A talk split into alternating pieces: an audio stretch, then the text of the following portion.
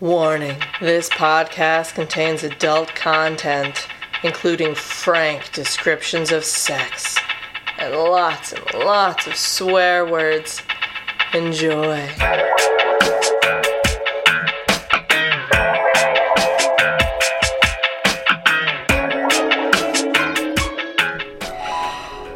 I ride her legs shamelessly, way more rough with myself than I'd ever consider being with her.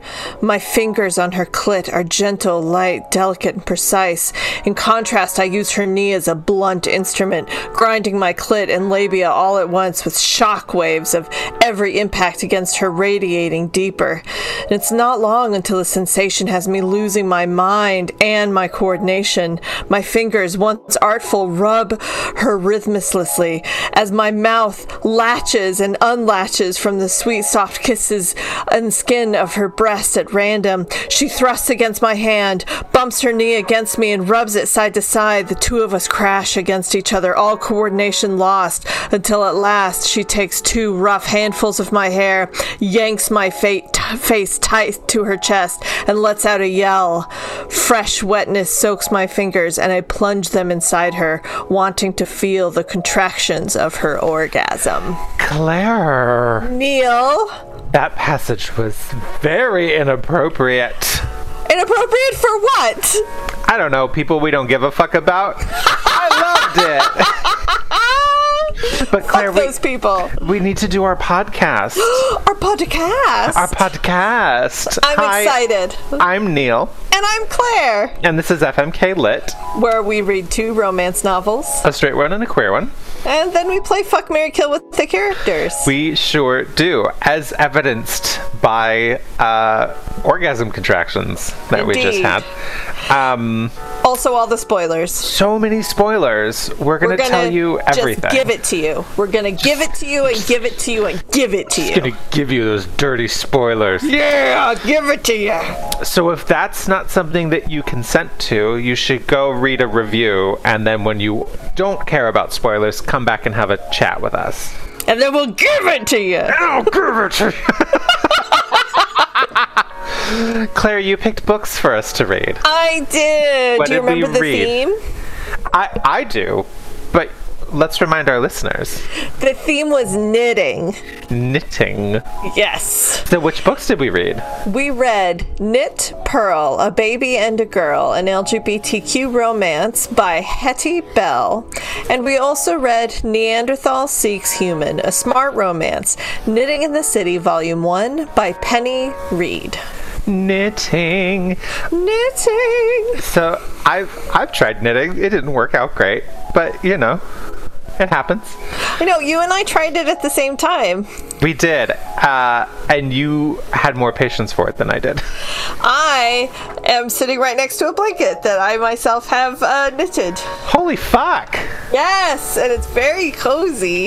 Okay. I it's my work blanket. I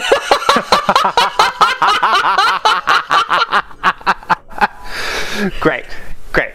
Um, but before we hear about the ups and downs of knitting, because this is a knitting literary podcast, I mean the ins and outs of the knitting. ins and outs, the wefts and weaves, um, the knits and purls.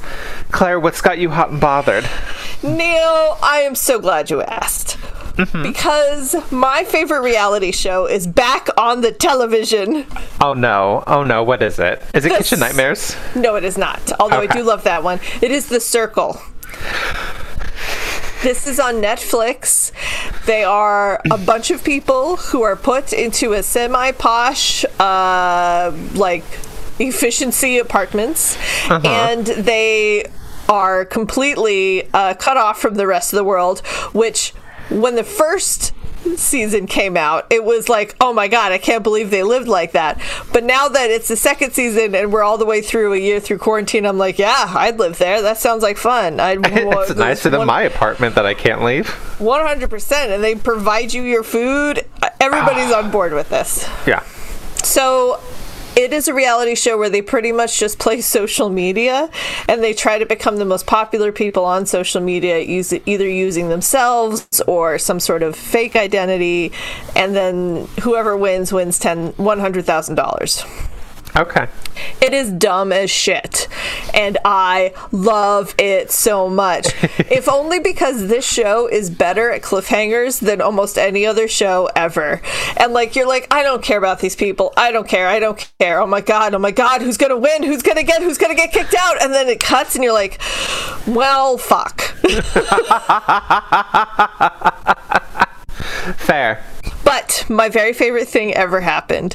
So this guy was trying to convince a bunch of other people that he was psychic. And he mm-hmm. and they were like, "Well, I guess let's uh, pick numbers between one and ten, and we'll see if you can guess them." And this was the fucking funniest thing. So th- now remember, these people are all trying to get each other to like each other. So mm-hmm. they would say, "Okay, I've picked a number," and then he would guess a number, and then because they want to get in his good graces, would say, Yeah, that's my number. and then him on the other side, the first like after the first two, he was just like, I'm fucking psychic. like he literally thought he was psychic. And God. it was one of my very favorite moments on television. I laughed so hard at this dumbass that I was crying. And you know what? It was great. Good. Good. It was that, very cathartic. Um, that makes me sad for good reasons. And yeah, anyway, that is me. Great. That is myself. I'm all hot for it. Neil, what has got okay. you hot and bothered? So I'm glad you asked, Claire. Uh, even though we're each contractually obligated to ask each other this question, I'm glad you asked. And in fact, I'd like to, to step outside the norm a little bit. I'd like to invite Christine to hop on the mic. Oh. Because present. I am here. Yeah. I am present. I am ready to be hot and or bothered. Great. I want to hear your reaction to this thing that I am about to say. Okay. Okay. So, whiskey. Yes. We all love whiskey. Mm-hmm. The three of us, this podcast, mm-hmm. some of you as well. This podcast works on whiskey. This podcast runs on whiskey. uh, Dunkin' ain't got shit on whiskey. Um, so I I had recommended to me from two different places a new type of whiskey. And I happened to see it at the grocery store last night. So I purchased it and tried it. And I'm going to say the name of it, and people who are familiar will be like, ah, hopefully Christine has not heard of this yet because I want her reaction. So it's called Screwball Whiskey. Okay. Okay. And it is peanut butter flavored whiskey. Oh, no. I I also tried this whiskey. Neil and I were shopping together, and we both picked up a bottle. relationship goals. we, we, both picked up a bottle of this stuff, and um, okay, so uh, when we say peanut butter, I don't really mean like the all natural Whole Foods peanut butter with a little bit of the oil on the top where it just tastes creamy and peanut buttery. It tasted like Skippy. Like tastes like Skippy. Full of sugar and peanuts. It was so syrupy sweet. It was like drinking port that tasted like peanut butter. But I was, my head was like, but it's whiskey.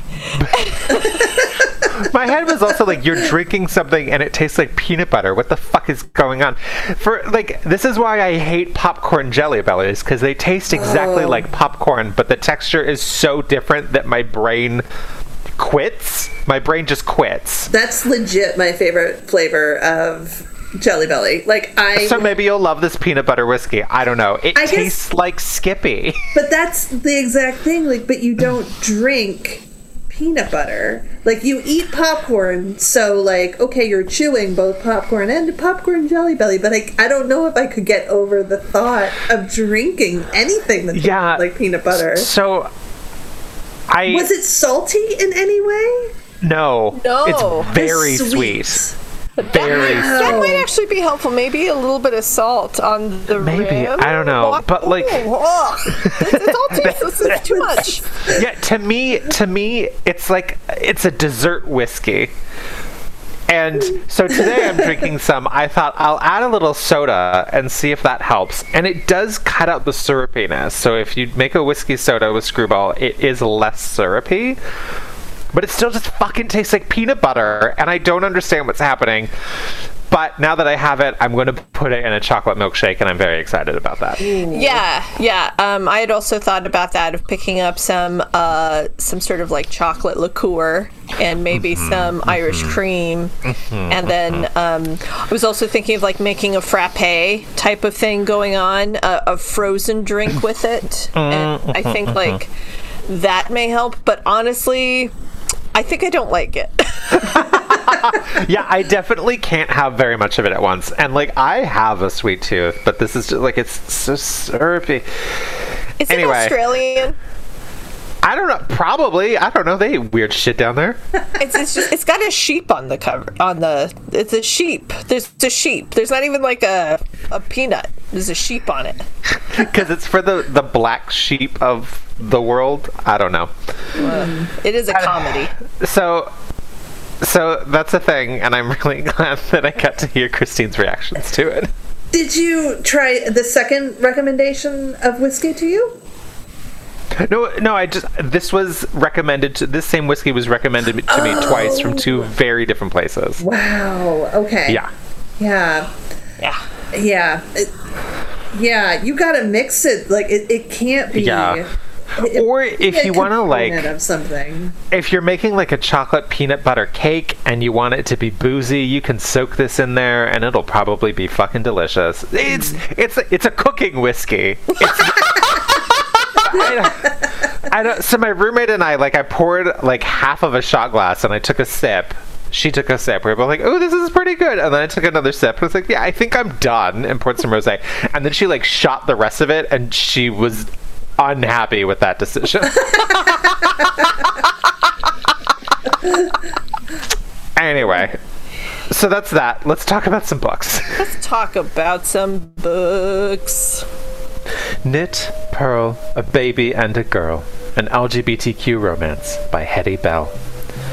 Some people can't wait to have babies. They're ready for it, with their perfect lives and their pregnancy glow. Poppy Adams doesn't have a perfect life, and she wasn't ready for the positive test. An unexpected baby, Poppy's unexpected baby, won't exactly have her family doing cartwheels, but she's making the right choice. Right? Poppy's totally got this. She just needs a little encouragement, and a knitting group is the perfect place to start. Baby blankets, booties, tiny little hats, small steps towards her new life. But she feels like she's already dropped a stitch when she discovers the knitting group is led by the charismatic Rhiannon. It's not exactly a great time to meet the woman who might just be the love of her life. While the group easily shuffles around to make room for Poppy, it's not so easy fitting her life and Rhiannon's together. With the weeks counting down until her baby arrives, Poppy's going to have to decide for herself what truly makes a family. And then there's more, but it just like lists all the other books under this uh, publishing title. Claire, Uh huh. that's I I just want to say real fast the part where it's like she's already dropped a stitch when this happens. I thought that was cute.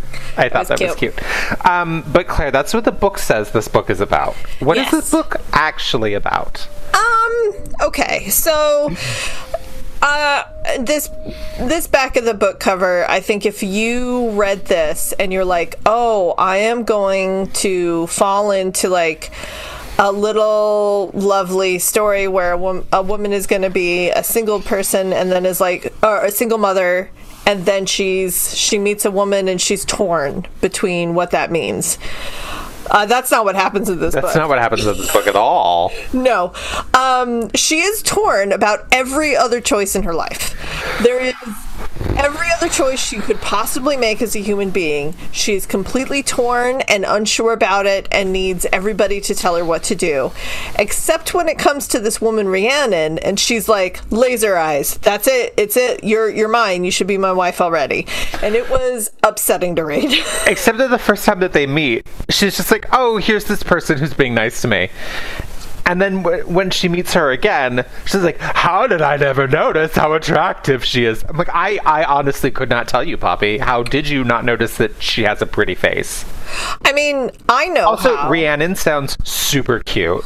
Okay, I wanted Rhiannon to be the main character of this book Yes. for many reasons, and I'll go into that in a second. I can understand why Poppy didn't really notice Rhiannon clearly the first time they met because the very first time they met, Rhiannon was escorting Poppy through a Planned Parenthood protest to go to Planned Parenthood where Poppy was expecting to get uh, an abortion. And then during the discussion with the nurse there realized she wanted to keep the baby.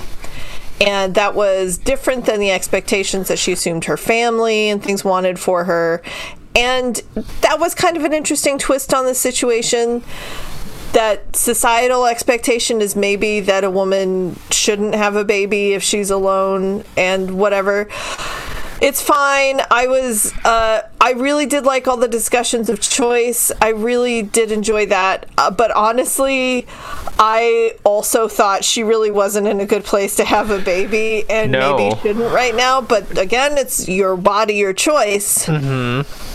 But uh, she had. And then it was only later when I realized what kind of support system she actually had. And I realized, oh, that's why she felt free to make this particular decision. This is in our current society where we don't have things like uh, financial help necessarily for if you are a working single mother and you need to you need somebody to take care of your baby for you. There aren't as many social services as you think there would be for a situation like this. Um, so Poppy goes and she's like, I think I should get an abortion, but I'm not going to. I want to keep the baby. And much later in the book, you find out, oh, she is financially supported by her parents. Yeah. She's actually fine. Um, and she has a healthy system uh, to fall back on if something were to go awry. Her job is actually a very good job, which actually sounds like it does pay her not a little, like she's a frugal person. Just p- by nature, but she actually p- gets paid really pretty well. She can have an apartment in fucking Manhattan by herself on her like secretary for a medical place job. And uh, Just a point of order. It's Yonkers. oh, it's Yonkers. She's in Yonkers. But yeah, she's having she has a studio apartment. it's a studio apartment. Like Rhiannon right away is like, "Oh, where are your roommates?" She's like, "Oh no, this is mine." And Rhiannon's like, "This place is amazing." Yeah.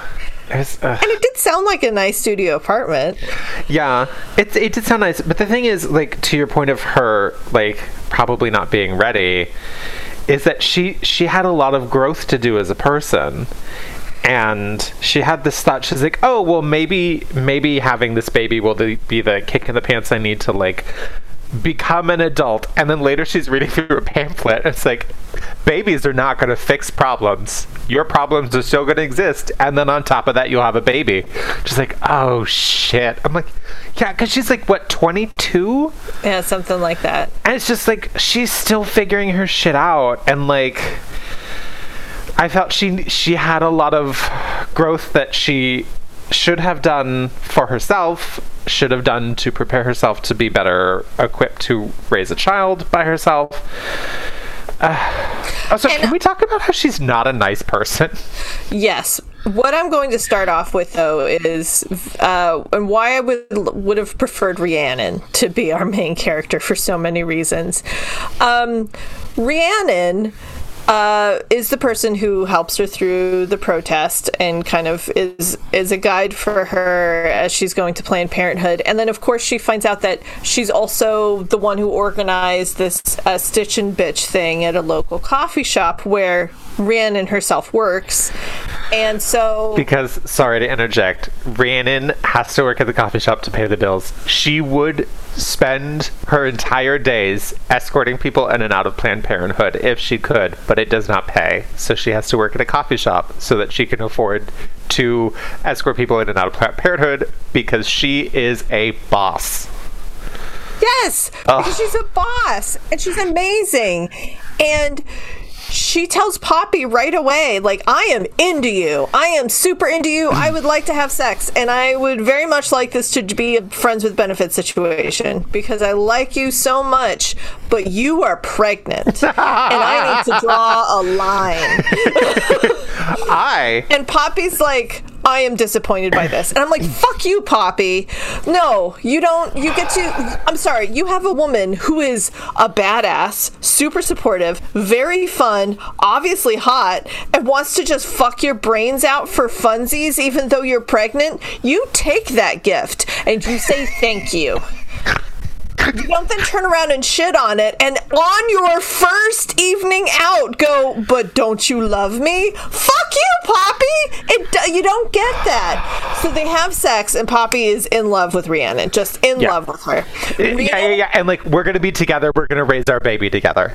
And it's like, Yes. girl, no. even though Rhiannon set up these things, and uh-huh. Rhiannon very carefully throughout the entire book wants to ensure that Poppy understands that Rhiannon is the type of person who will take care of people, who will fall in love too fast, who does love babies and does love children. And she admits, if I hold this baby in my hands, I'm going to love it. And if you and I break up, I will have lost a family. And she says that, and it's like, that is important, Poppy. Like, it's very important. You might actually fall in love with each other. You might be together forever, but why can you not respect this woman's boundaries? And she never does. She or she gets No. hurt feelings all the time mm-hmm. whenever Rhiannon like puts up a tiniest bit of a wall. Just the tiniest bit of a wall. Just like I needed space, so I said I was busy when you wanted when you had this ultrasound appointment. That like really you could go to by yourself. I understand why you would want someone there, but it's not it's not like it's not like she's having a procedure done and needs somebody to drive her home. Rhiannon's just like I need space, so I'm telling you that I'm busy. Oh, the the father can come to you to the appointment so you have company. Great. Great, great, great. I I got shit to do. Sorry. And then it turns out that she just like needed a bit of distance. And Poppy's just like, well, well, I'm just never gonna text her ever again. It's like, okay, okay, girl, sure. And Rhiannon's feelings are totally hurt by that, but she implies from that that Poppy is putting up her own boundaries. Like that Poppy went to the ultrasound with the ex. Poppy may have had like some sort of like spiritual experience with the baby and her ex and just needed some time to go through that. Rhiannon just assumed that. She didn't actually assume that the ex and her were getting back together. She didn't assume they were having a relationship. She was just like, I just assumed you needed space. And so was utterly flabbergasted uh-huh. when in the middle of a baby shower that Rhiannon put together, Poppy freaks the the fuck out. We have to talk about the blanket. Ah! Okay, so the Stitch and Bitch group is cute. It's two older ladies, a guy, and then a, a younger woman their age, and th- they're fun. They're cute. Those I liked those scenes. Um, and also, Poppy shows up and she's like, "I don't know how to knit," and they're like, "Great, we're gonna teach you. Don't you worry. We're gonna teach you absolutely everything you need to know." Like they accept her immediately as part of their group. So then, cut to they're throwing her a baby shower, and and of course they've all knit her things because that's what they do for her baby. And then she's pissed off at Rhiannon because they haven't texted in three days, which also like that's such a 22 year old fucking thing to do. Be like, oh, they haven't texted me in three days, so like we're probably broken up now. Just like fuck off. People are busy. Anyway, so they she gets to the to the to the baby shower. They're giving her things, and then she opens Rhiannon's gift last, and everybody looks at it, and Rhiannon's like, "Oh, I didn't know that you, you know, that you knitted at that weight or that type of." They're able to tell that it's like different from what Rhiannon normally knits. So then. Poppy takes this gift and was like, "Well, I guess you've just been so." b- Oh, and and um, Rhiannon even says like, "Oh, well, sorry, I meant to knit something. I ran out of time." So I didn't knit this. And Poppy's like, oh, well, I guess you've just been so busy with whatever you've been doing that you haven't texted me in three days that you go to some thrift store and get this third hand blanket and blah, blah, blah. Like in a cafe in front of people. And then Rhiannon's like, no, my grandma knit this for me when I was a baby, and now I'm giving it to your baby. Uh, hey, everyone else, Poppy and I are going to go finish this conversation. We'll probably be back later. And everyone's like, okay, yeah. And then reading that, I'm just like, yes, Rhiannon, who it doesn't say her age, I'm assuming they're around the same age, is definitely a more mature person than Poppy is. Yes. I'm just like, why, why would you do that? And that's the thing. That's the thing about Poppy. Poppy is a bitch, and let me Yeah. tell you why. When she gets into a fight with someone, the very first thing that she does is says the thing that she thinks will hurt that person the most. Yep. Like, there's a point where she's mad at her mom and then brings up her sister's miscarriages because she knows that will hurt her mother the most. And she does this all the time. All the time. Yeah. And then on I top don't of wanna, that- I don't want to excuse her mother and her sister, who are bitches. They're and also bitches, awful yes. people. Yeah. But and I wouldn't want to say that like Poppy obviously came out of a home that was verbally abusive and Mm-hmm. awful for so many reasons, and I will grant her that. But girl we we've been to places all of us have had experiences and not all of us are like you know what i'm gonna do whatever hurts you the fucking most when we're having a fight Right? On top of that, how many times in this book does somebody say to Poppy, This is what I want, or this is what I'm going to do? And she's like, Okay. And then she gets mad at them for it. All the like when they when they go to the sisters gender reveal party and uh, she brings Rhiannon, and Rhiannon's like, I'm gonna fuck with your family friends. And Poppy's like, oh my god, it's gonna be so great. And then when Rhiannon starts fucking with her hoity toity family friends, Poppy's just like, what are you doing? This is my sister's big day. Because all of a sudden she cares about the sister. I don't know. But she's like, this is my sister's big day. I can't believe you. It's like, she told she told you. She told you this is what was gonna happen. She told you, and you said okay. So now you can't get mad at her for doing it. Just like when Rhiannon was like, I'm setting up these boundaries, and Poppy's like, okay. You can't get mad at her for keeping those boundaries. You agreed to it. You don't have to like it, but you also agreed to it. You said okay. You acknowledged Rhiannon's boundaries, so you can't get mad at her for keeping those boundaries.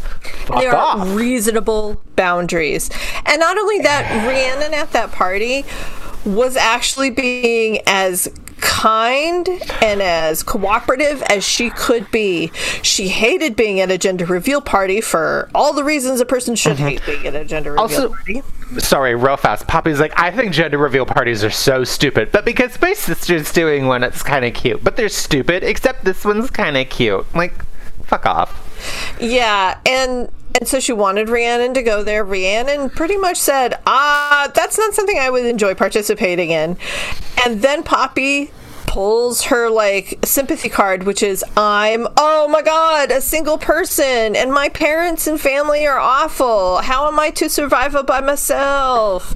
And Rhiannon who that is her button. That is Rhiannon's button. Every single time like Rhiannon's like, I guess I have to do this, and because I love you, so I'll do it. Rhiannon mm-hmm. bushes up, and she looks probably fabulous. I'm sorry, I'm sorry. When Poppy was like, I cannot believe she wants to wear that bow tie with that shirt, and I was like, that sounds fucking adorable. what is wrong with you? I, I, I want to be friends with Rhiannon real bad. I know. With the, I was picturing. It didn't say, but I was picturing the suspenders she wears too. mix, mismatched shot socks that she that she makes herself. herself. Oh God, I love her. I love her. She's great. Yeah, she's So great. then they go to the party. Um, Rhiannon's trying her hardest, but it's just not working out, and everybody's being horrific. Yeah, and then she's like So at one point, for Poppy and just being like, "This isn't okay." Yeah. Poppy's like, "You just don't understand because it's my family." right, and so then Okay, Rhiannon's whatever. like, "Okay, I need to go get some air because I'm not comfortable or happy here, and I've already expressed to you that I'd actually like to leave."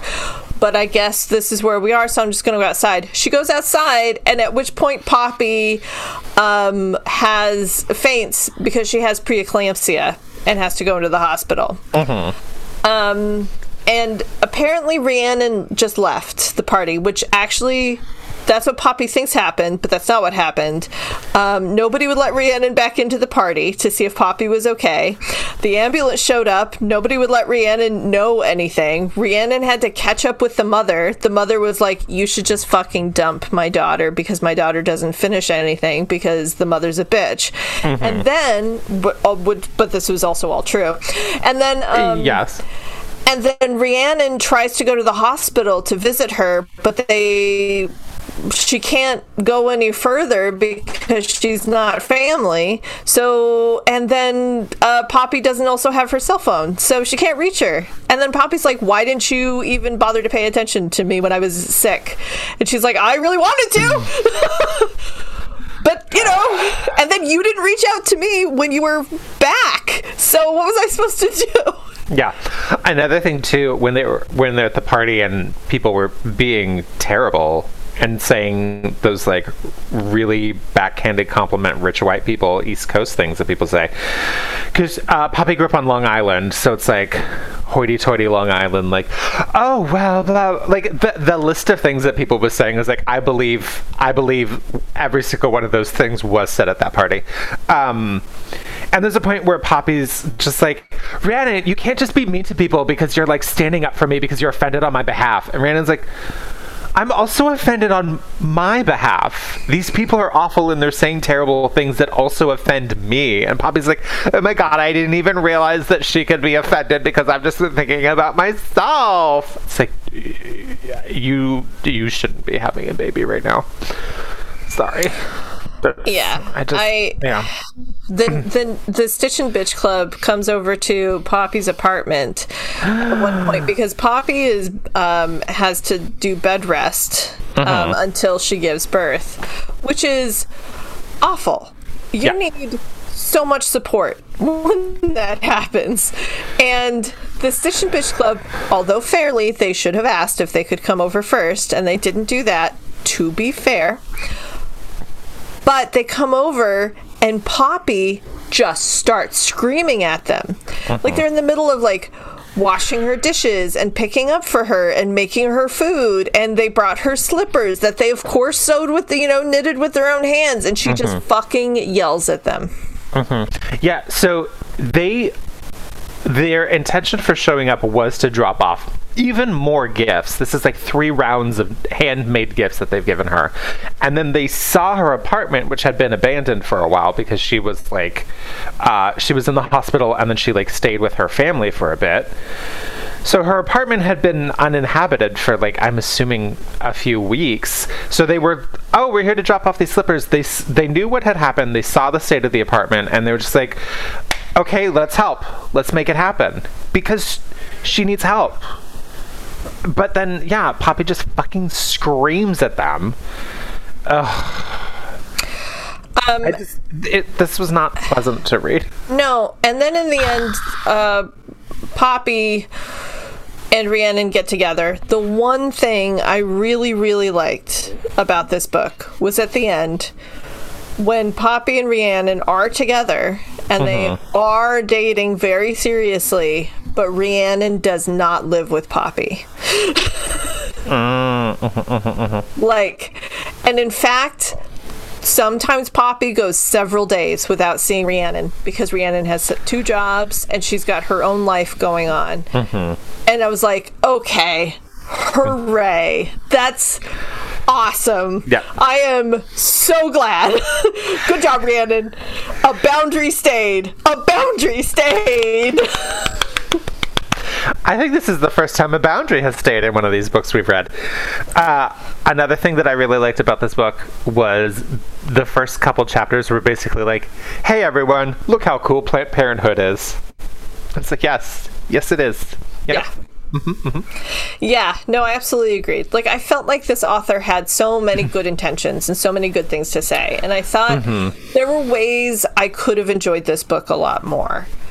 Um, I'm perfectly fine with a woman deciding to make the choice to keep her baby.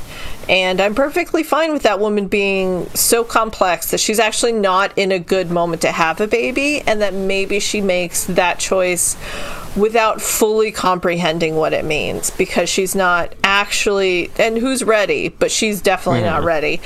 I i'm i am open to all of those things. And i'm open to the romance that happens in the midst of it as well. But that she was just so constantly cruel and so constantly selfish and so constantly um, she was very needy and she so demanded. And she she did refuse to continue doing things. Like her mother and sister were right that she just sort of dropped things when they got difficult. And I would have liked to have spent more time on the knitting. If only because, like, I would have liked her to have learned things by herself. I would have really mm-hmm. liked her to, like, have found a thing that she loved in addition to Rhiannon, in addition to the idea of the baby, and it be this knitting and that she learned how to care for herself to a degree. That through this she became a better person. And then when her and Rhiannon have the the inevitable breakup that almost all romance novels have that when Rhiannon came back Poppy will have realized that she was leaning too much on Rhiannon and that she was asking too much of her, that she's learned the lesson, but also, like, I mean, it would have been great, honestly, if the baby was born and Poppy had to raise that baby for a year by herself. And then Rhiannon came back into her life, and Poppy was ready. Poppy was ready as an mm. adult. Poppy was ready as a human being. Poppy was ready to listen to other people's needs. And Poppy was also ready to put up her own boundaries and respect other people's. Like, I would have loved that book. This one, I was like, no, all the time Right. with Poppy, all the time. Yeah. Another thing too, and then I, I think we can move on, is that whenever there was some, a, a point of conflict, it would enter Poppy's mind, especially when it came to Rhiannon. She, it, it would enter Poppy's mind. This would be our first time hearing about it. She'd talk about it with Rhiannon. They'd resolve it within two pages. So Yeah. for a lot of this book, there was the ticking clock, but no conflict. And I'm just like, then what are we doing? What? do- Why? Why? What are we doing? Yeah.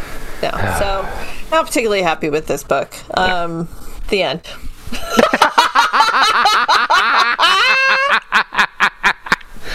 that was that book.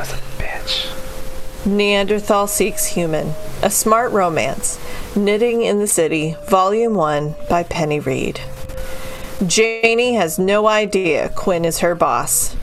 There are three things you need to know about Janie Morris. One, she's incapable of engaging in a conversation without volunteering TMTI. Too much trivial information, especially when she is unnerved. And two, no one unnerves her more than Quinn Sullivan. And three, she doesn't know how to knit. After losing her boyfriend, apartment, and job in the same day, Janie Morris can't help but wondering what new torment fate has in store. To her utter mortification, Quinn Sullivan, aka Sir McHotpants, witnesses it and then keeps turning up like a pair of shoes you lust after but can't afford. The last thing she expects is for Quinn to focus the, the, the focus of her slightly, albeit harmless, stalkerish tendencies to make her an offer she can't refuse. Uh, that's what that book says that book is about. Mm-hmm. Neil, I have I have to admit something, Neil. Yes.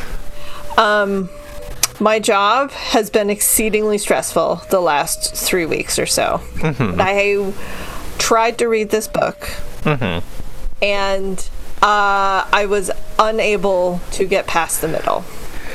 So, what I'm hearing is that you picked your livelihood over this dub podcast that we do for fun, Claire.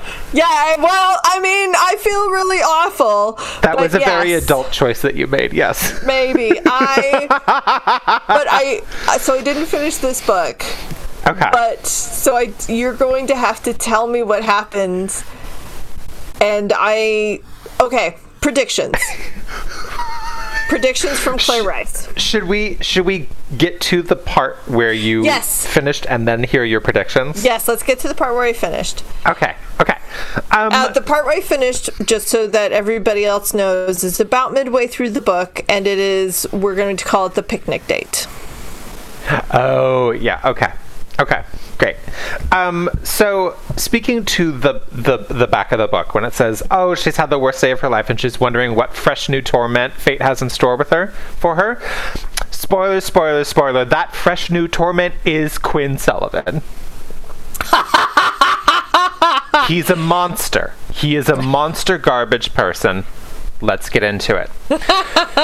so, Janie uh, did a dumb and uh, works lives with her boyfriend and works at the company that his father owns. So when she catches her boyfriend cheating on her and breaks up with him, she is out of a relationship, out of an apartment, and then we find out later in the book that she was fired because she broke up with the boyfriend. Was it the boyfriend who told his dad to do it? Or did the dad do it? We don't know. That plot never gets resolved. Ever. Uh, what, no, what? Yes. That's, but, we we find out that the the dad fired her. The owner of the company fired her because she broke up with his son, but we don't know if he did that or if the ex told him to do that. I totally don't know.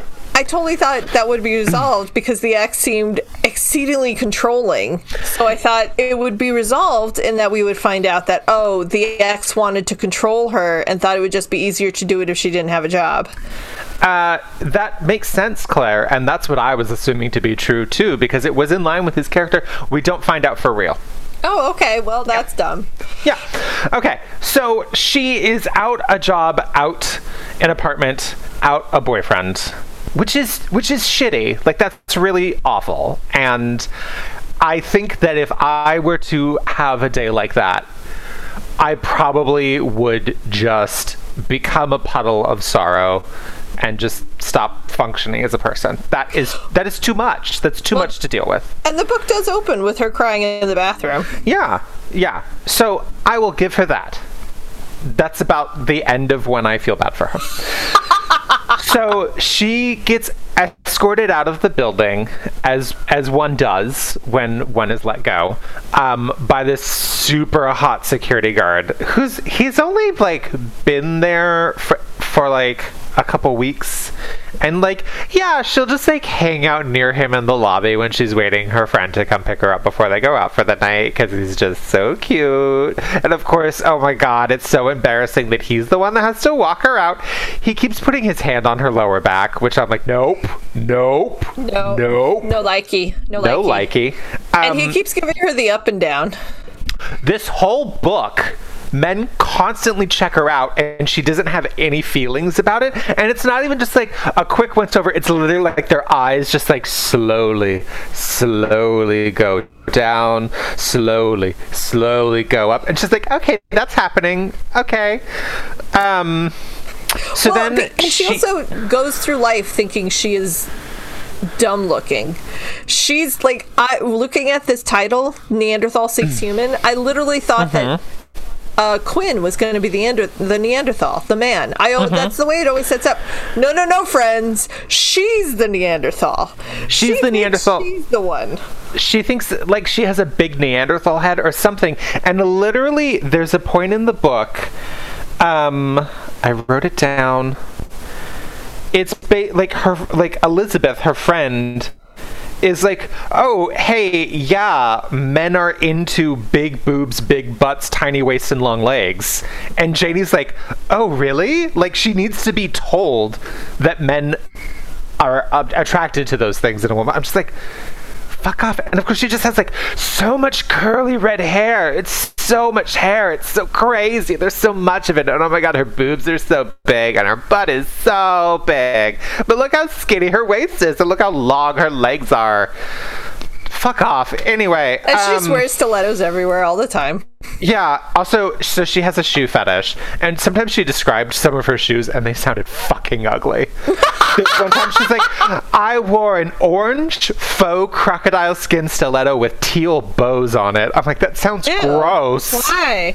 I don't know. I was Claire. all for it right until the teal bowl bows. I was Yeah. like, okay, yeah, I could get. Oh Jesus, what? Those things independently of each other, I can get behind, but together, I don't fucking know. This isn't Chicago, right? Yeah, this one's in Chicago. Although Yeah. I did think it was in New York. There was something in the in the first couple sentences that made me think it was New York, and then when it switched to Chicago, I was like, I I want to go back and see if like maybe they fucked that up. Yeah. It, so I don't know how they wear shoes in the Midwest, Claire. I don't know what to tell you. Anyway, so all so then the company calls her a limo to like take her home because that's a thing that happens. She reacted like it was the most normal thing. She's, She's like, like, I've "Oh, never okay." been laid off before. Is this what they do? And I was like, no, No. does that. Dumb bitch. Anyway, um, so I'd just like to give a quick shout out to her limo driver, Vincent, who is a very nice man. And um, another thing about Janie, on top of her giant tits, luscious ass, teeny teeny waist, and Amazon legs, and curls, red, red curls. She's just so quirky because she just like says all these random facts, you know, whatever. It's fine. Also, she doesn't believe in cell phones. She thinks that it's it's just like t- like you become a slave to the man if you use a cell phone. So she just doesn't believe in cell phones. It's cute. It's quirky. Anyway, so she's in the limo, and Vincent, who's a, a very nice man, lets her borrow his phone so that she can call her friend Elizabeth and be like, "Can I crash on your couch?" And Elizabeth says, "Yes, yes, of course, of course." So then, so she has a place to stay. Good. She can get over the relationship. She can find a new job. Okay, we're we're in a good place, more or less. We're we're we're on the upswing. And That is then also the only time we meet. I've met so far the knitting circle, which is these other women who knit. right, She so doesn't then, knit. So then we have the knitting circle that Janie is part of, despite the fact that she doesn't knit. She just hangs out with them. I don't know. but That's know. the only time. Like I've, I see them in the book. That's They the only come time they're a- referred. to. they come back a couple times later. Oh my god. I just remembered. Okay, so listeners, I know that I am now responsible for regaling you with the second half of this book. Literally this morning before we were recording, I was like, I got halfway through the book and I was taking down my notes, and then I was like, honestly, I just don't fucking care anymore. so I might forget things. But remind me, Claire, there's a really great scene with the knitting group. Okay. It's an action sequence. What? Yes. Wait, what? Just you wait. Okay. Okay, so she has the knitting group. What? the fact that this would have an action sequence at all, like this book was boring. well, it kicks off at the end. okay. I'm not going to say it gets interesting, but it kicks off at the end. okay, so then blah blah blah. She's you know like she's licking her wounds. She's trying to figure her life out. Fair, fair, fair. This is all fair. And then um. She just like I think if I remember correctly, she just like gets a gets an email that's like, "Oh, come into the office. You'll will you'll meet with so and so." Blah blah blah. And she's like, "Oh, I guess I got an interview." No, no, no, because they go to the bar. So her friend takes her to the, Oh. her friend takes her to the bar where Oh my God. all of Oh her my God. prude sensibilities come out. Okay, I like, have to say, I feel like this might be the this this is the first time that like maybe we should have a trigger warning on what we're just about to talk about. Oh yeah, no, uh, one hundred percent. If you are uncomfortable, or if you have, and this is honest, I'm being one hundred percent honest. If you have any feelings about being drugged at a bar that you are at um, by a stranger, if somebody drugs your drink, puts Rohypnol in your drink, and you have any like sensitivities around that, um, I guess uh, skip, a couple minutes. Yeah, skip a couple of minutes forward because we're going to talk about that. Yeah. So she goes to this bar. Let's do this part really fast to get it out of the way. She goes to a bar. She uh Quinn is there. She's with Elizabeth. Quinn is there, and he's basically like, "You two gotta leave," because of some guys that are up in the cabana lounge or whatever.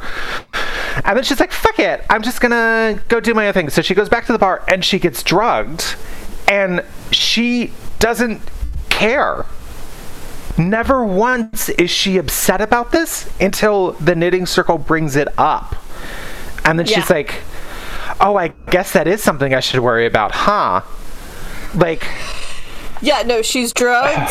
Uh, Quinn was still at the bar. I I assume it's because the security company.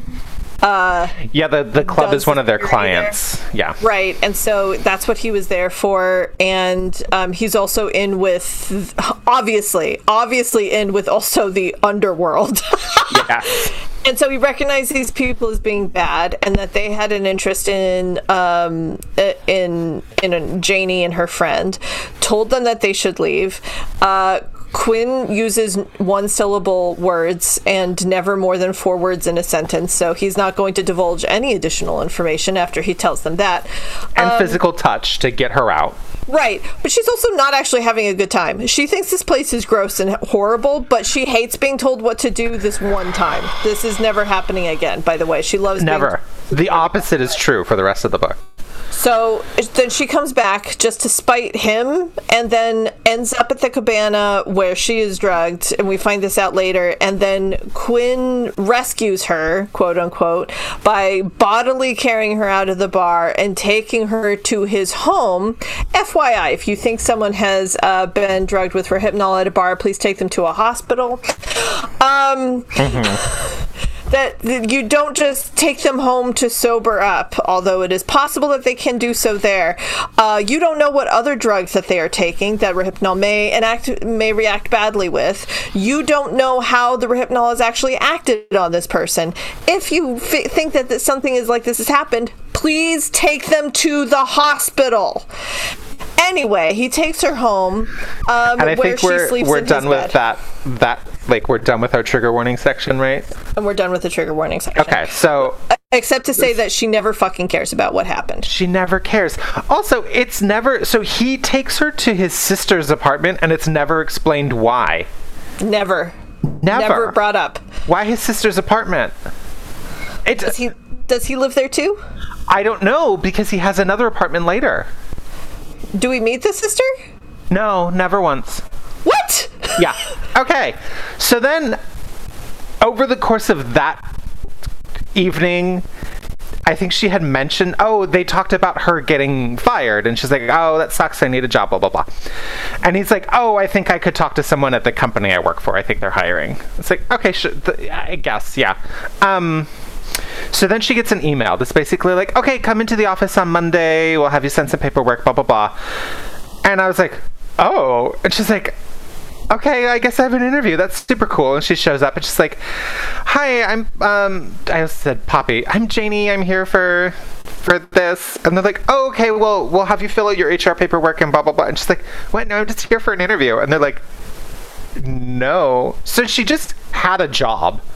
She just mysteriously was given a job. And, um, but then she was like, "No, I want to have a conversation about this." So then the guy that like who would be her boss was like, "Okay, we'll have an interview." But of course, he knows that it's like a perfunctory interview. And here's okay, here's a moment where I would like to point out that Janie went to school for architecture. Her passion is architecture. And part of what appealed to her about her, her last job was that it was an architecture firm, but she had a finance position. And so she was like, okay, maybe this will like be a path forward where I can do this, etc. But so she gets a finance job at this security firm. Yep. And that's the end of architecture. No, it comes up in Vegas. Just you, What? my friend. Wait there wait, wait, wait. Okay, great. okay. Jesus. So I feel like the whole of this actual book happened after I finished reading it. Yes. So she's she's given a, a perfunctory interview where she doesn't she still thinks it's her interviewing for this job when really it's like no you have the job this is when you find out about the company this is when you find out if this is going to be a good fit for you because that's also part of an interview is to see if you want to work there also that thought does not cross her mind No, because she's 22 and dumb as bricks. dumb as bricks. Enter Steven. I'd just like to take a quick moment to talk about Steven. So, Steven is her counterpart. She handles corporate clients, he handles private clients. Which I was assuming was the mob the whole time.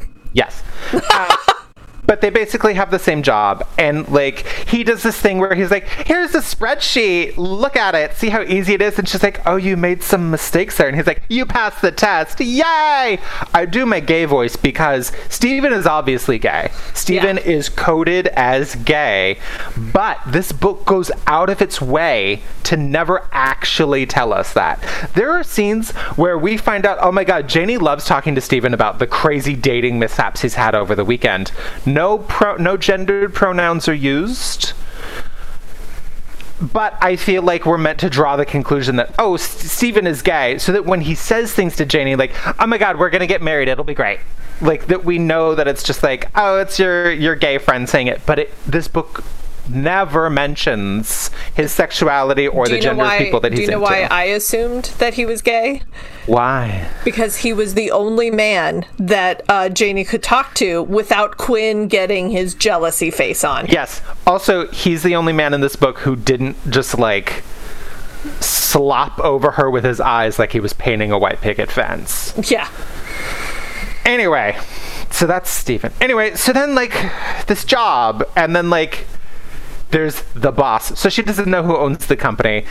And then, oh, okay. So here's a moment where uh, th- Janie is going to go meet with one of her clients because she's new to the position and she's in charge of these accounts. So it would make sense that she would like have a face-to-face meeting, just like, "Hi, I'm your your new point of contact at the company." Blah blah blah blah. So it's a concert venue, and Quinn goes with her, and it's basically like, "Oh yeah, we will. Um, you'll meet with them, and then we'll also do an assessment of their security si- of what they have." And it's like a two for one, one two punch. Great. And she's like, "Oh great!" And then they they they go and they meet the person, and then they do some stuff, and then they're fed. And then she's like, "Oh great, this has been fun, but like, what time do you think we'll be done? I have plans with my ex because apparently she wants to be friends with the ex. I don't understand why." Uh, because she has no spine but she's like oh he wants to like keep seeing each other and hanging out so i guess i have to so she has friends or she has plans with the ex that night and then also steven I, like honey if you feel that you need to bring a buffer person to hang out with your ex don't hang out with your ex Yeah, that was weird. I was like, are we, did we talk about that? Like, I had to scroll back and go, No. wait, no. When did that come up? When did we ask Steven if he wanted to come with us and our, uh, our ex boyfriend? Why would Steven enjoy that? honestly girl i do not know probably wouldn't. because he's heard shit about uh, john and it's like yeah i want to see this train wreck of a person because also something about john is that he's like uh, Janie, I'm still in love with you. Let me take care of you. I just want to take care of you because I love you. And she's like, No, I don't want that. I don't want to be taken care of because I am an independent woman. That turns out to be patently untrue. Um, so so she mentions to Quinn like, "Oh yeah, I I have plans tonight. I'm seeing with I'm seeing my ex." And he's like, "Oh really? Well, that's too bad because we have to do this other thing. We have to do this other walkthrough. So like, you're working tonight." And she's like, "Oh, well, okay, I guess I have to cancel.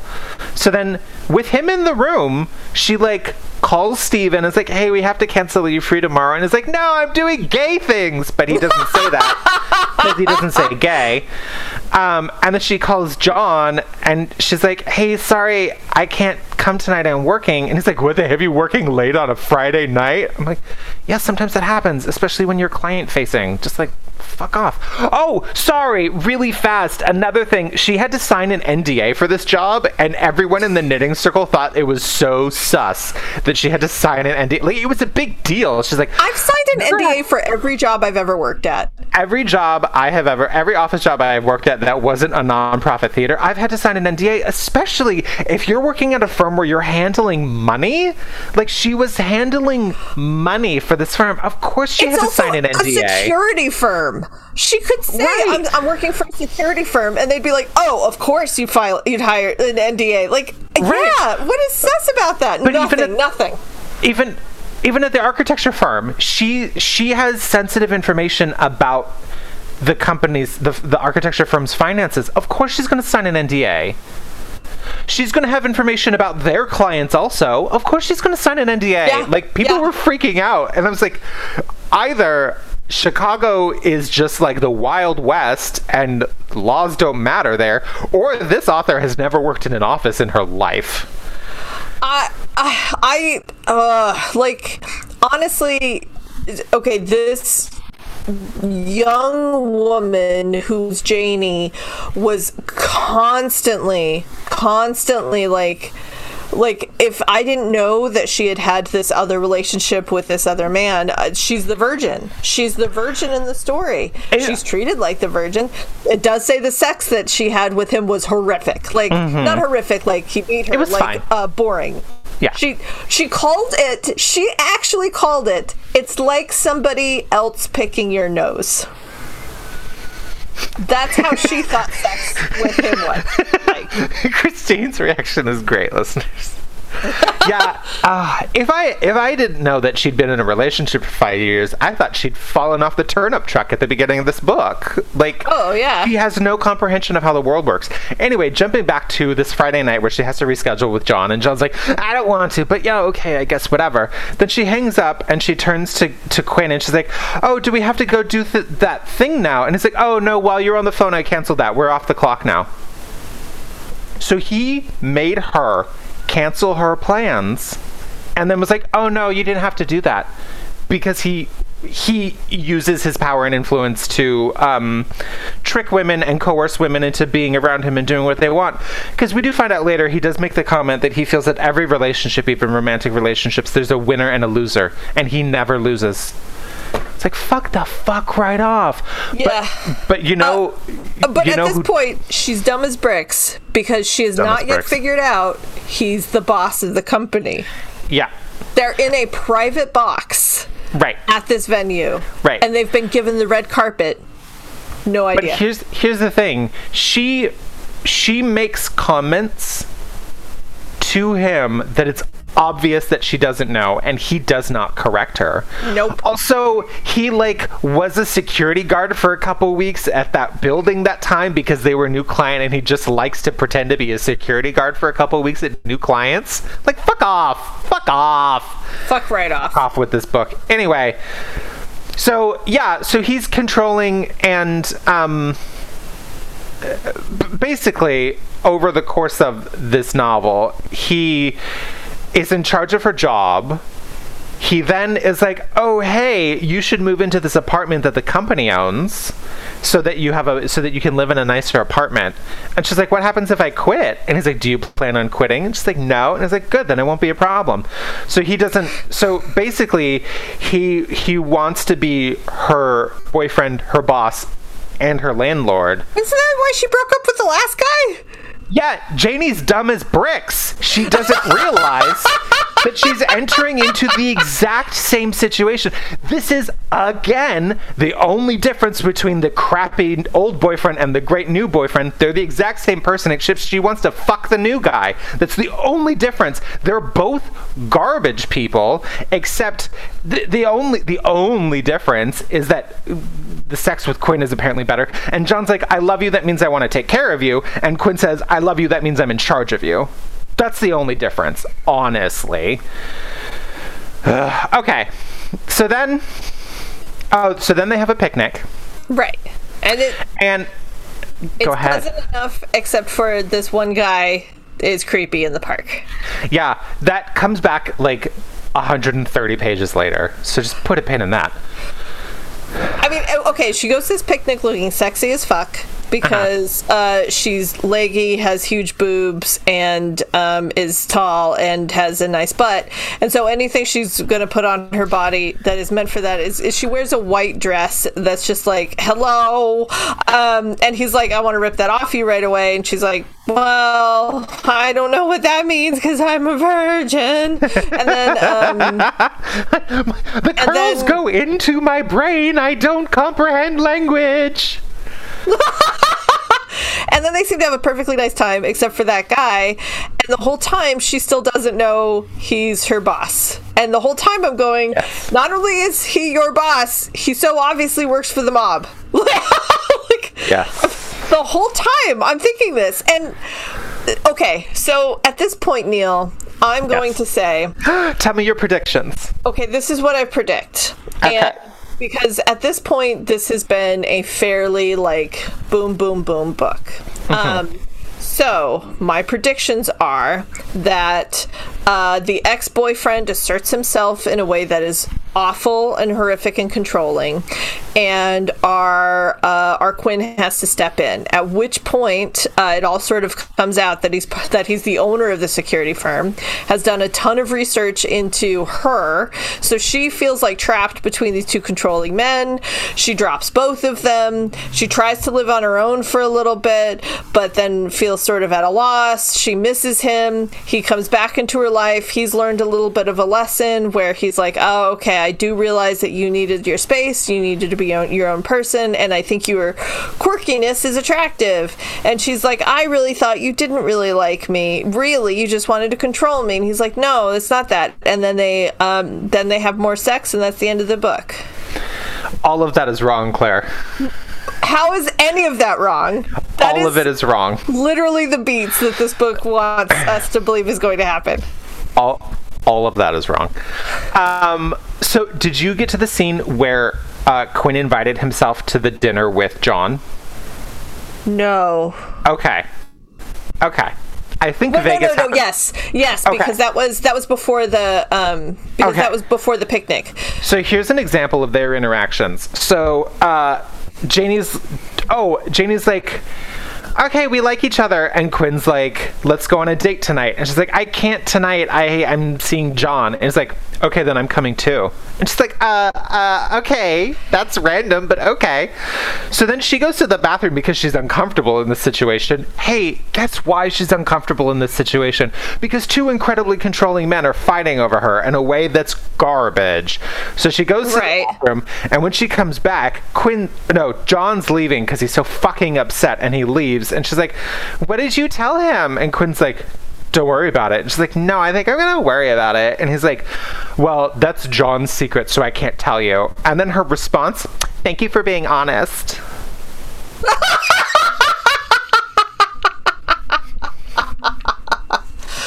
Okay. Fuck off. okay. Um as as fast as you can. Tell us what happens at the end of, at the rest of this book. So she, um, I think it's just before Vegas that she finds out that he's the boss. And do you know how? A conversation with Steven that has nothing to do with anything. And he's like, why do you call him Mr. Sullivan? His name is Quinn. And he's like, yeah, people just call him Mr. Sullivan because he's like the boss of the company. And then Janie's like, oh my god, really? And Steven's like, did you not know that? And in my head, I'm like, no, because they just handed her a job without telling her anything about the company. Okay, and then they go to Vegas. Here's when her her love of architecture comes up. So In Vegas? Yes, let me tell you. Let, I'm Claire. Whatever you think is the reason, it is not that. Okay. So they go to because they're the person who owns the club where they they met with the monkeys with the exotic monkeys which by the way is very illegal that they had exotic monkeys just like hanging out in this club so the owner of that club is opening up a new club in Vegas and has hired the firm. So they fly out to Vegas to like do security and they do a walk around of the site and then they're at a meeting later and they're looking at the blueprints and uh, Janie's like, I shouldn't say anything at this meeting. I shouldn't say anything, but like I'm quirky and I just say things. And she's like, yeah, this this blueprint isn't accurate. It shows less floor space than the space that I saw in person. Like it doesn't have this balcony and like this back room isn't on this floor plan and like we did our work based on this floor plan that you sent us already. And then the the son of the of the client's like, hey, you don't know what you're talking about. And Quinn's like, actually she does because she graduated summa cum laude with an architecture degree from this school and she knows architecture and how to look at blueprints, bro. So that's where her love of architecture comes in. And then we never hear about it ever again. Oh. What? Oh. Yeah.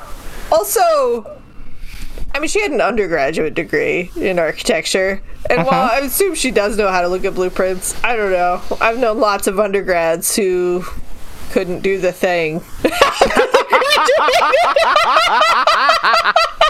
Right, but the fact that it's like, "Ah, this is what I want to do with my life, and it's like everything's come down to this moment where I can talk about this one, this one club in LA or Las Vegas that nobody really gives a shit about. Right, and then Anyway. it's just a it's, so it's it's just a prop for Quinn to defend Right. her. Also, this is where we find out that um, Car is it Carlos, like her her immediate manager. Yeah. His secretary obviously wants to fuck Quinn and is threatened by Janie, so does things Oh to my like. god, why did we even have that plot point? It But hey, guess what. Claire? It sort of kicks off in Vegas, and then one thing happens later, and that's it. So don't, Oh. don't even worry about it because it doesn't Okay. matter. Yeah. Okay. So then they come back, and then she finds out that he got his start from working with the mafia, essentially. That, like, he got his start basically, like, he would scrub computers for people so that when the feds were looking at the computers there wasn't any evidence. And then he would like you know archive the data so that they still so that the criminals would still have the data. But if feds were looking at the computers they couldn't tell that it had been scrubbed. And he's like great this is really great money because uh, he like grew up poor and whatever whatever. And it's like this is really great money. Until until a criminal who g- got who was never put in jail because he scrubbed his computer ended up killing his best friend. Oh my god. What? So he that was the end of the life for him. So then he opened up his security company and it's great, I guess. And then he is very controlling, blah blah blah blah blah. Um I'm trying to think if there's anything Oh, oh, oh. Okay, we'll get through the plot and then we need to talk about slamps. Did you get to that part? Yeah. Yes, Okay. I think I did. I feel like I remember she because there was a whole long conversation about Wendell's and Slamps. Wendell's and Slamps. So just put a pin in that. We'll get to that after the, the plot. So oh, basically, oh God, I'm sorry, everybody. they do some shit, and then her sister shows up. Uh-huh. And her sister, who is also a criminal and like owes some bad people money, and it just so happens that they look so much alike that the guy in the park thought that Janie was her sister. okay. So that's why he was right. okay. and then they're like no no we're different people and then they have a they have a meeting and the sister is basically just like give me that coat. Okay bye. Here you can have mine. So then more people think that she's the sister. And then at one point they're in elizabeth's apartment. They're having a knitting night meeting. And the Quinn's like, "Uh, your guards aren't with you, because he gives her guards at some point. It's like, your guards aren't with you. Danger, danger, I'm coming over. And she's like, okay. And then um, she's at the apartment, they're having the knitting group, and then the intercom buzzes, and they're just like, oh, well, it's probably Quinn, we'll just let him up. No, it's skinheads. What? Wait, Yeah. what? Yeah, it's like It's- two skinheads. I think it's two skinheads who come in and they're like, "Come on, you're coming with us." And Janie's like, "I'm not my sister. I'm Janie." And they're like, "We'll let so and so decide that." And they have guns. And hey, guess what happens? I can't. You just said skinheads broke into a knitting circle. The knitting group fights them off. Uh, using knitting needles, they like stab them with knitting needles. But then this part was too much for me. This one woman made this guy drop his gun, so another woman picked it up and shot him in the stomach. Whoa! It was the the the one from either the one from Texas or Tennessee. So like she she like came out of the womb knowing how to use a handgun. But she just like yeah, picks up the gun and shoots the guy in the stomach, and then pistol whips him with it. And then Quinn shows up, and one of the guys have already been incapacitated, so he has to help with the other guy because these like five scrappy women with their knitting needles, and one of the, oh, it's uh the one the one I think it's the one from Tennessee that shoots the guy, and the one from Texas. As soon as danger's happening, she grabs Janie and throws both of them behind the couch so that she's on top of Janie, and she's like, "Meh." so all around them is this chaos where these women are just like fighting off these men and stabbing them with knitting needles and shooting them in the goddamn stomach. Why wasn't that the whole book? Why wasn't that the whole book? book? It was great, and then I want. then- I now just want an adventure book where it's just women who were knitting circles and they beat the crap out of skinheads. yes and then um i th- and they weren't. I don't think they were like white supremacist skinheads but like they had that that Oh. aesthetic but they they were criminals they were bad people um uh, and not and not to say that criminals are bad people but they are like the kind that go and kill people and abduct Janie women would say so- that. yeah. Oh, that judgmental bitch. Yeah. Um, so then I also love too. There's a part where um, Quinn's like, "Oh, I'm, it's a good thing I was here to help you," and one of the women like, "Uh, we did most of this ourselves, you dumbass." Anyway, hey, guess what happens? They end up together. She, oh, oh, there's, oh, there's a bit. It really doesn't fucking matter that she like the she's she's looking at that apartment that he wants her to live in and then he comes out of an, another apartment down the hall even though his apartment is two floors up and he's shirtless with a cigarette burn on his chest and then her sister comes out in just her bra she's like fuck me and it turns out that the sister just like decided to like take his because they because they they knew each other before from their from their criminal Wait, wait, wait, underground wait, wait, wait, wait. Quinn and Janie's sister Jam, right? Her name is Jam. Jam? Is Or it? is it? It was Jem. I remember it's Jem because it's like Jem from the holograms, which isn't much better. But like, so Jem and Quinn knew each other. Yes. They Please? weren't they never like worked with each other, but they sort of like ran in similar circles. So then so then the scene the, and this is before the knitting circle. So I'm sorry it's out of order, but I just wanted to share it that like um because she and Elizabeth are looking at the apartment, and even though Quinn said, My apartment's two floors up, or whatever, or she'd already been to his apartment, I don't remember. It was on a different floor, but then he and the sister were in a different apartment that the company owns down the hall. I don't understand. Also, sorry, Were they real having fast. sex? Were they having sex? What is No, happening? no, Why okay, was she in there? I don't understand. they were talking i think he was trying to get her to like leave janie alone and then according to the book she quote just went crazy because that's what criminals do they just go crazy and she like took her shirt off took his shirt off burned him with a cigarette that's literally all that was Well, and didn't Jam? I'm gonna just call her Jam. Didn't that's better. Jam also have an? Isn't she the one who had the affair with Janie's ex? that's right Like she's For- the one who had sex Sh- with That's him. right. I completely forgot. John cheated on Janie with Jam. Too many J names. Judge didn't Janie was Yeah, I don't. I don't- oh, and then of course he was like, "Well, she looks just like you, but you're so distant and don't always want to have sex." I'm like, "Yeah, because you're not good at it." And then she's not a person; she's a hair doll.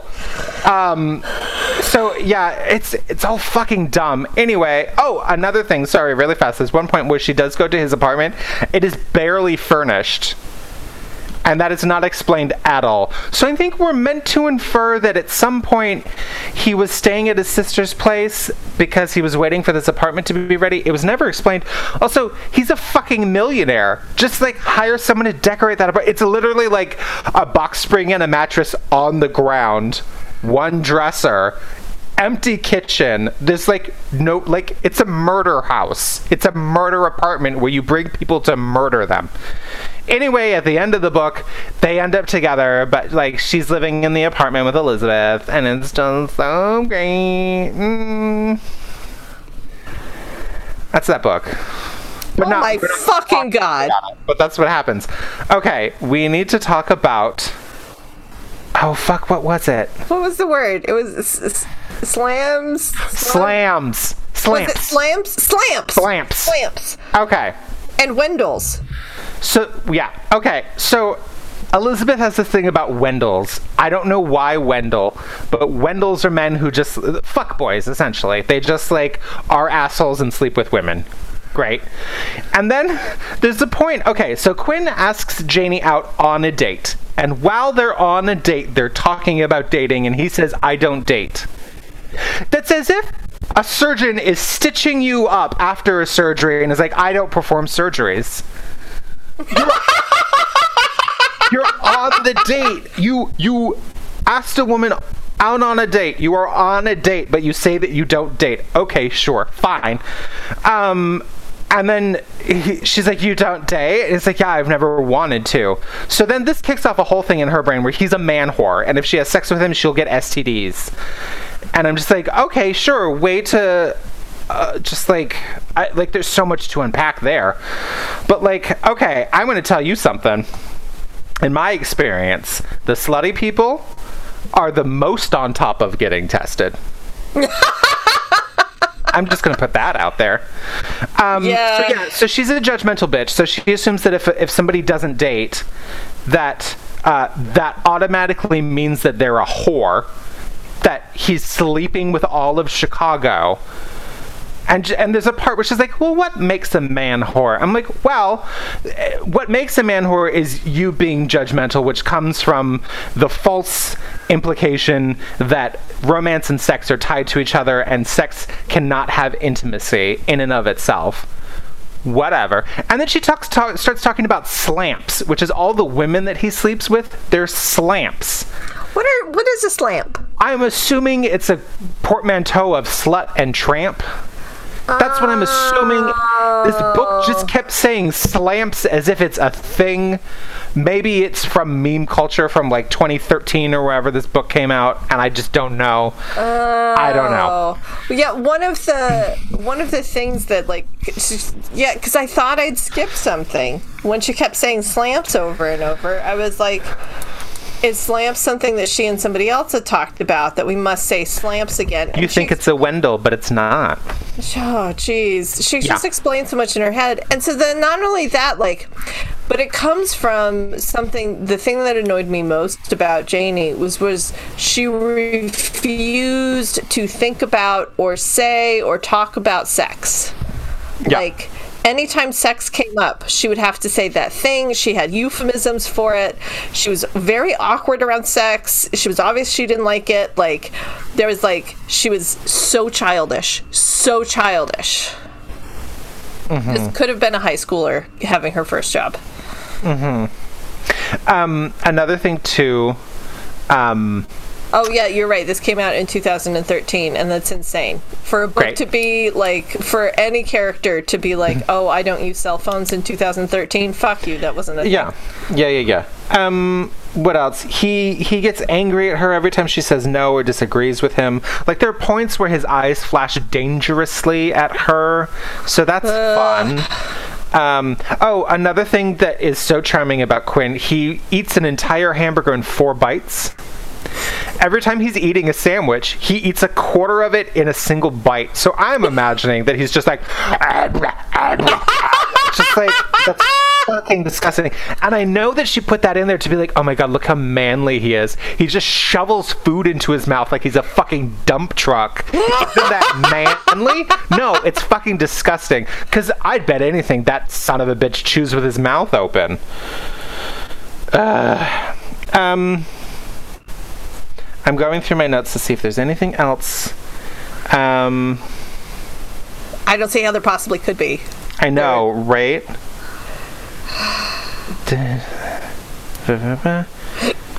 Oh, also, he doesn't understand the imbalance of their power dynamic until she brings it up to him. Like, she, like, it's not, he's not on a trip about it. It's not that he enjoys being in control of women. He does. It's, like, not a thing that, like, he's not conscious of what he's doing. There's a point where she's like, yeah, so you're my boss, and then also my apartment, if I get this apartment, it's tied to my job. You see how that's a problem right and at first he's like i think you're just being very close-minded and she's like well what happens if if you if you're mad at me and you decide to fire me he's like i would never and she's like yeah but what if and he's like oh like goddamn son of a bitch i just like I think, I think we can. can we be done That. this was so fucking awful that was that book. Ugh. are you ready Am I ready? are you ready Am I ready? Let's play fuck Mary. Fuck Mary Fuck Mary. Are you Kill. ready? Let's play fuck Mary. Yeah. Fuck Mary Kill. Mary kill. Mary Kill. Fuck Mary, fuck Mary, Fuck Mary Kill. kill. Are you ready? Fuck Mary, kill. Yes. Okay, Claire, Yes. are you ready for some fuck Mary Kill? Yes. Do it. Give it to me. Give it to me. Okay. Um Claire, fuck Mary Kill. Uh huh. Quinn, Uh huh. Poppy's mom, Uh huh. or Poppy's sister Iris. Ooh. So the the controlling assholes. Okay. Um, I am going to fuck Quinn because mm-hmm. it did seem like he was probably good at it. Mm-hmm, mm-hmm, he- he, like so, you know, being a slamp, he's probably got or a Wendell, whatever either No, one he's is. a no. Women cannot be, or no, men can't be slamps. They have to be Wendells. Right. Okay. So, um, Obviously, Claire. being a Wendell, it sounds like Uh-huh. he's good at it. So why not? Because I'm gonna kill the mom. Yeah. Because she was she was gen- genuinely horrendous. Yes. and um and i'm going to marry the sister if only because she did have sort of a redemption Right, but then you don't get a name. Her husband never had a name. It was Nope. always Iris's husband through the whole book. right well and also poppy was always glad he wasn't around like He seemed nice. yes i know she was like ugh thankfully he stayed out of the way and i was like why he seems really pleasant He he literally has no lines. So obviously he's better than your mom and your sister. Why are you so mad? Uh, anyway, okay, I would do the exact same things. I'd be one of Wendell Slamps, and hopefully, uh, I don't. I yes. uh, God, I can't even like my brain. Just- uh, okay, so yes, I will fuck Quinn. I will kill Poppy's mom, and I will marry Iris because she has the good ice cream. indeed indeed iris did have the good ice cream She's Iris with the good ice cream. iris with the good ice cream all right neil higgins Yes. fuck mary kill Mm-hmm. uh baby blankets Okay. sweaters Okay. socks Okay. Knitting projects essentially Knitting projects, which the knitting in the city book had none of, because of! Janie doesn't fucking knit. Okay. Um, I think I'm going to marry socks because of those three things, that's the only thing that I actually wear. Um, I don't wear sweaters uh, because I run very hot. So having a, a jacket, a zippy jacket that's easier to take on and off is better for me. Otherwise, if I'm in a sweater, I'm just up and down, head through the hole all day long. Which sounded like something else. Now that I now that I think about it, I okay. So apparently that peanut butter whiskey melts your brain out. Um, so yeah, so I think I'm gonna marry socks. I guess I'll fuck sweaters, and then I'll kill baby blankets, just because I would feel really awkward fucking or marrying a baby blanket. so I'm just gonna kill it. Um, I don't, I don't know, I don't know, Claire. what about you? well um i will think of them more as like the actual task of making them uh, Okay. Oh, then a blanket's easiest, isn't it? I, dep- I baby blankets I think are very hard because Oh, they okay. have to be like very fine and very like very traditionally very soft. Um, So Hmm. like this, the one that I have is very thick and big and bulky, and so it's like not good for baby blankets. But I do love baby blankets because they're so fine usually and so soft and like like they're so tenderly made. There's something about them that's just genuinely it's just love. It's just love. um, I enjoy sweaters, but I will say um, I don't enjoy a knitted sweater all the time. Sure. Um, and I find them constricting. There's always like always too close to the neck. You can't like ugh, like I always feel trapped in a sweater. I always feel trapped in a sweater. Um, I guess a cardigan. I always feel trapped in a sweater. The Claire Rice story. trapped in a sweater. That is that is a good uh, a good title for memoirs. Yeah, I would take it. I always Yeah, feel trapped yeah, yeah, in a sweater. Um, and I'm not a big fan of socks. I mean, I love socks in shoes, but it, I'll be honest, like just what if I'm not wearing shoes, I don't like socks, and I like to just fair. have my toesies free. Yes, I Um, agree, but I also can't wear shoes without socks because my feet get sweaty and gross. Same, same, same. Hear Uh, that, boys? My feet get sweaty and gross. So I am going to I am going to marry baby blankets if only because Mm-hmm. oh they're just so cute and adorable and I love them, um, and I just love the tender love that goes into making a baby blanket for somebody else. Like I just think that's great. Um, Mm-hmm. Sweaters. I guess I'm going to um, fuck sweaters because I like them 'Cause you enough. feel trapped. Sometimes when you need them. But you know, I, I feel trapped, so I just want one and done, one and done. Um, you just want to be in a in a plexiglass cage with a sweater and a and an exotic monkey. Have a good time. Man, readers, you don't even know. You don't even know. Um, and then I guess I'm gonna kill socks just because uh, I'm not wearing socks right now, and I don't even want to think about them. And you know, no. Okay, that's that's, me. fair. and of all the characters, Claire, who would you fuck? Who would you marry? And who would you kill? Well, I guess I am going. I'm gonna marry Rhiannon. Um, I think like I love. I, I I think I'm a person who respects boundaries, and if she put up certain boundaries, uh, honestly, like. Rhiannon's great. Rhiannon is a good human being who is delightful, caring, uh, funny. like- Her cute little butch aesthetic. I love it. I love it. I mean, and she was like, I'd want her to wear a floral print shirt and a bold, clashy tie to every function we ever go to. yes. Ugh. Oh, she has short cropped hair, but knows how to uh, do a French braid. Yes. Yeah, yeah, yeah. I love it. I'm on board. Absolutely. I will marry her. She sounds great. Um, I think.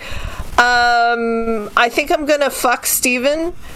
Um, because I mean he's he, he I think he'll be up for fun for an evening. I'm just going to say maybe he's bi. Who knows? Who can say? And maybe he'll be The author into it. certainly doesn't. dope and doesn't care. Just likes, just wants a sassy person to be her best friend. Yep. And um, but I think we'll have a good time, and I will save him from that storyline. And um, Save him with your magic vagina. Yes, and I'm going to kill Janie. Okay. I think we so we so often don't kill the main character. uh, Because we feel bad for them and the things they've gone through. But honestly, Janie, we're all done with you. You're Can you- dumb as bricks. Can you You're kill too dumb someone? to live. can you kill someone when they're just a hair doll with big hair tits? Um, we've killed other inanimate objects. Why not Janie?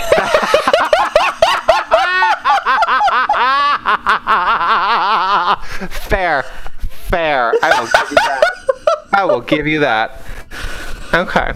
and Neil. I'm I'm also gonna fuck Steven because it sounds like it would be a story after.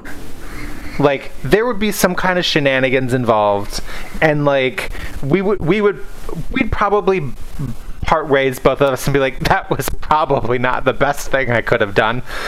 But it makes for a good story, and it'll be like, I'm, I'm glad I did that once, kind of thing. That's the sense that I get when it's like having sex with Steven. I will also marry Rhiannon because she is the little little angel with a big pink umbrella. Um, she is lactose intolerant. That might be a problem for us. Um, though it seems that she's fine with processed dairy, so I think we can still do like cheese and stuff. Um, the only thing, the only negative thing I have about Rhiannon about being married to her is that she's always so mature in arguments, and that would be annoying to me because I am not always mature in arguments. so I'd be like, Rhiannon, I'm so pissed off, and she'd be like, Yeah, I understand that, but here's where I'm coming from, and I think this is what we need to do. To, and I'll be like, Fuck, I know you're right, but stop being so much shit all the time. So that's my one grudge with Rhiannon, is that she's too mature. Um, and then I'm going to kill Quinn because he's garbage. He's jealous. He's controlling. Um, he thinks that relationships have winners. Um, and I honestly feel that if he, oh, he also like tricks women into being his employees so that he can seduce them.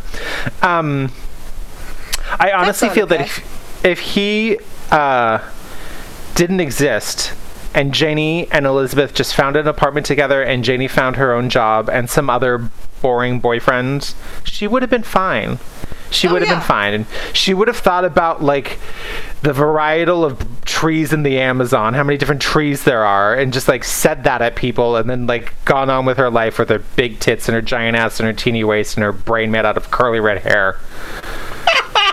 I can't with her, but like she doesn't know better. That's the thing. I can't be mad at her because she doesn't know better. It's true. Okay. It's true. And the books, Claire. Uh, I'm gonna kill them both. Yeah. yeah, yeah, yeah. Like no, I'm so like uh, I will say, uh, knit, purl, a baby and a girl. Um, there may have been some personal biases that I had against a person who was obviously not ready to have a baby but was going to have one anyway. Um, and I think there may be an audience out there for it. If anything, there's Rhiannon in the book but it's just not enough for me to save it. So Yeah. I'm going to kill it. And obviously the other one's no. What? What? Skinheads? No. What? she shot him in the stomach. Jesus. okay. Okay. So no, they're both. I'm killing them both. And Neil, Okay, the great. books.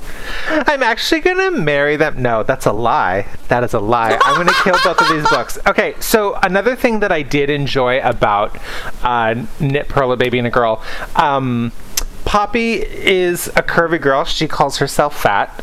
And, like, yeah, we see that people have issues with that, and her mom tries to dress her in what she thinks is flattering. And Poppy's like, no, no, no, no, no, no. This style that I like is actually flattering to me. And Rhiannon's just like, come over here, baby, with your curves. And, like, that's great. Like, it's, it's very po- body positive. So I did appreciate that. But then also just like, what the fuck is going on? Like, there's there's no conflict, and yet uh, whatever. And then Yeah. um fucking the other one, goodness gracious. It was s like so unpleasant an experience to read. Just because like every other page Quinn did something horrible or Janie didn't feel like felt like an animated mannequin who just didn't understand. Like she is the film mannequin with none of the charm. No not mannequin. I'm thinking life-sized with tyra banks and lindsay lohan because that movie's funny um, Janie is a mannequin brought to life that's not funny. So why? Why do I care about an unfunny mannequin? So I'm killing those books. Okay. Is it time? I think it's time. Time for our favorite game. Favorite game. Christine! Yes! Christine! Christine! I'm here. Yes! I'm here. I'm here. I'm ready to go. Okay. I'm Okay. ready to go. So, Okay.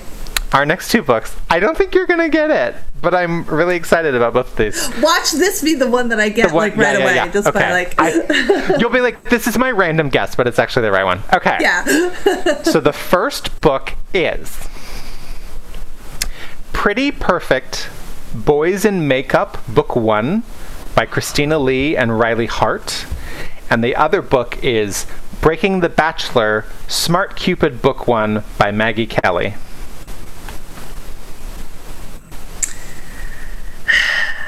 Is it television producers? No. That's a good one, though. That's a good one. Yeah, it's. I was thinking it was like reality TV specifically. Mm, yeah, like mm-hmm, mm-hmm. behind the scenes, maybe or There, something. I almost was able to find a couple books about YouTubers. Ooh. I think I'll save them for later, but not these. These are not that. Okay. All right. What was the second one? The second book was Breaking the Bachelor. That's where you got the reality TV. Breaking the Bachelor, S- Smart Cupid, Book One by Maggie Kelly. Um, ballet. Nah. It's a good one, though. What's in makeup? I just keep coming back to like theater or TV or something like that because like where else is like makeup a thing? Mm-hmm. Makeup.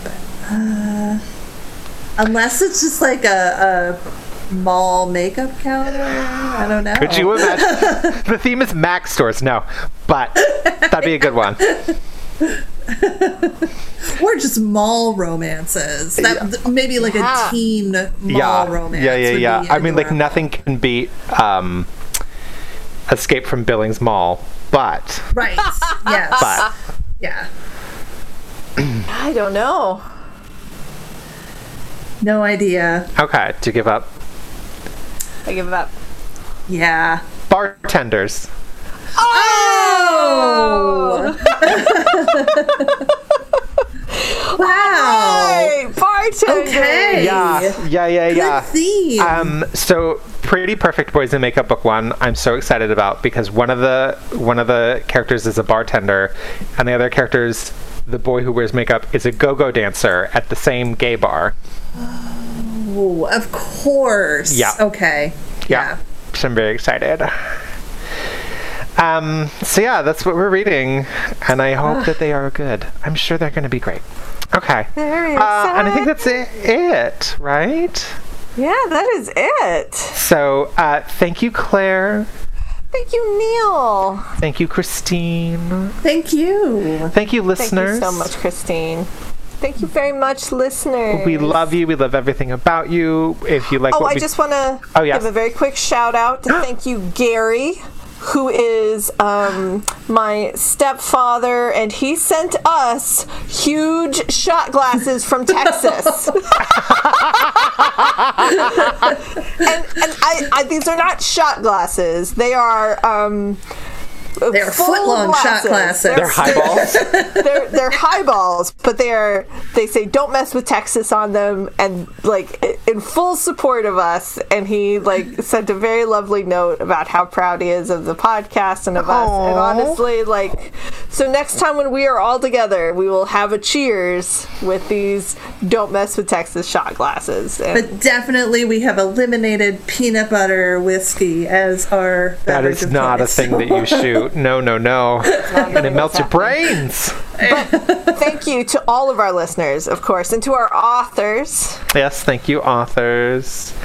Um, and I think that's it. So as long as you can do so uh, safely, Consensually, consensually, even if you are a slamp or a Wendell, Or a Wendell. or a Wendell, or whatever the other thing is that might be in between something like that. uh, who knows? who knows? Or if you're a, a doll made out of hair with big tits. as long as you can consent. Not that she ever did, but if you can. Keep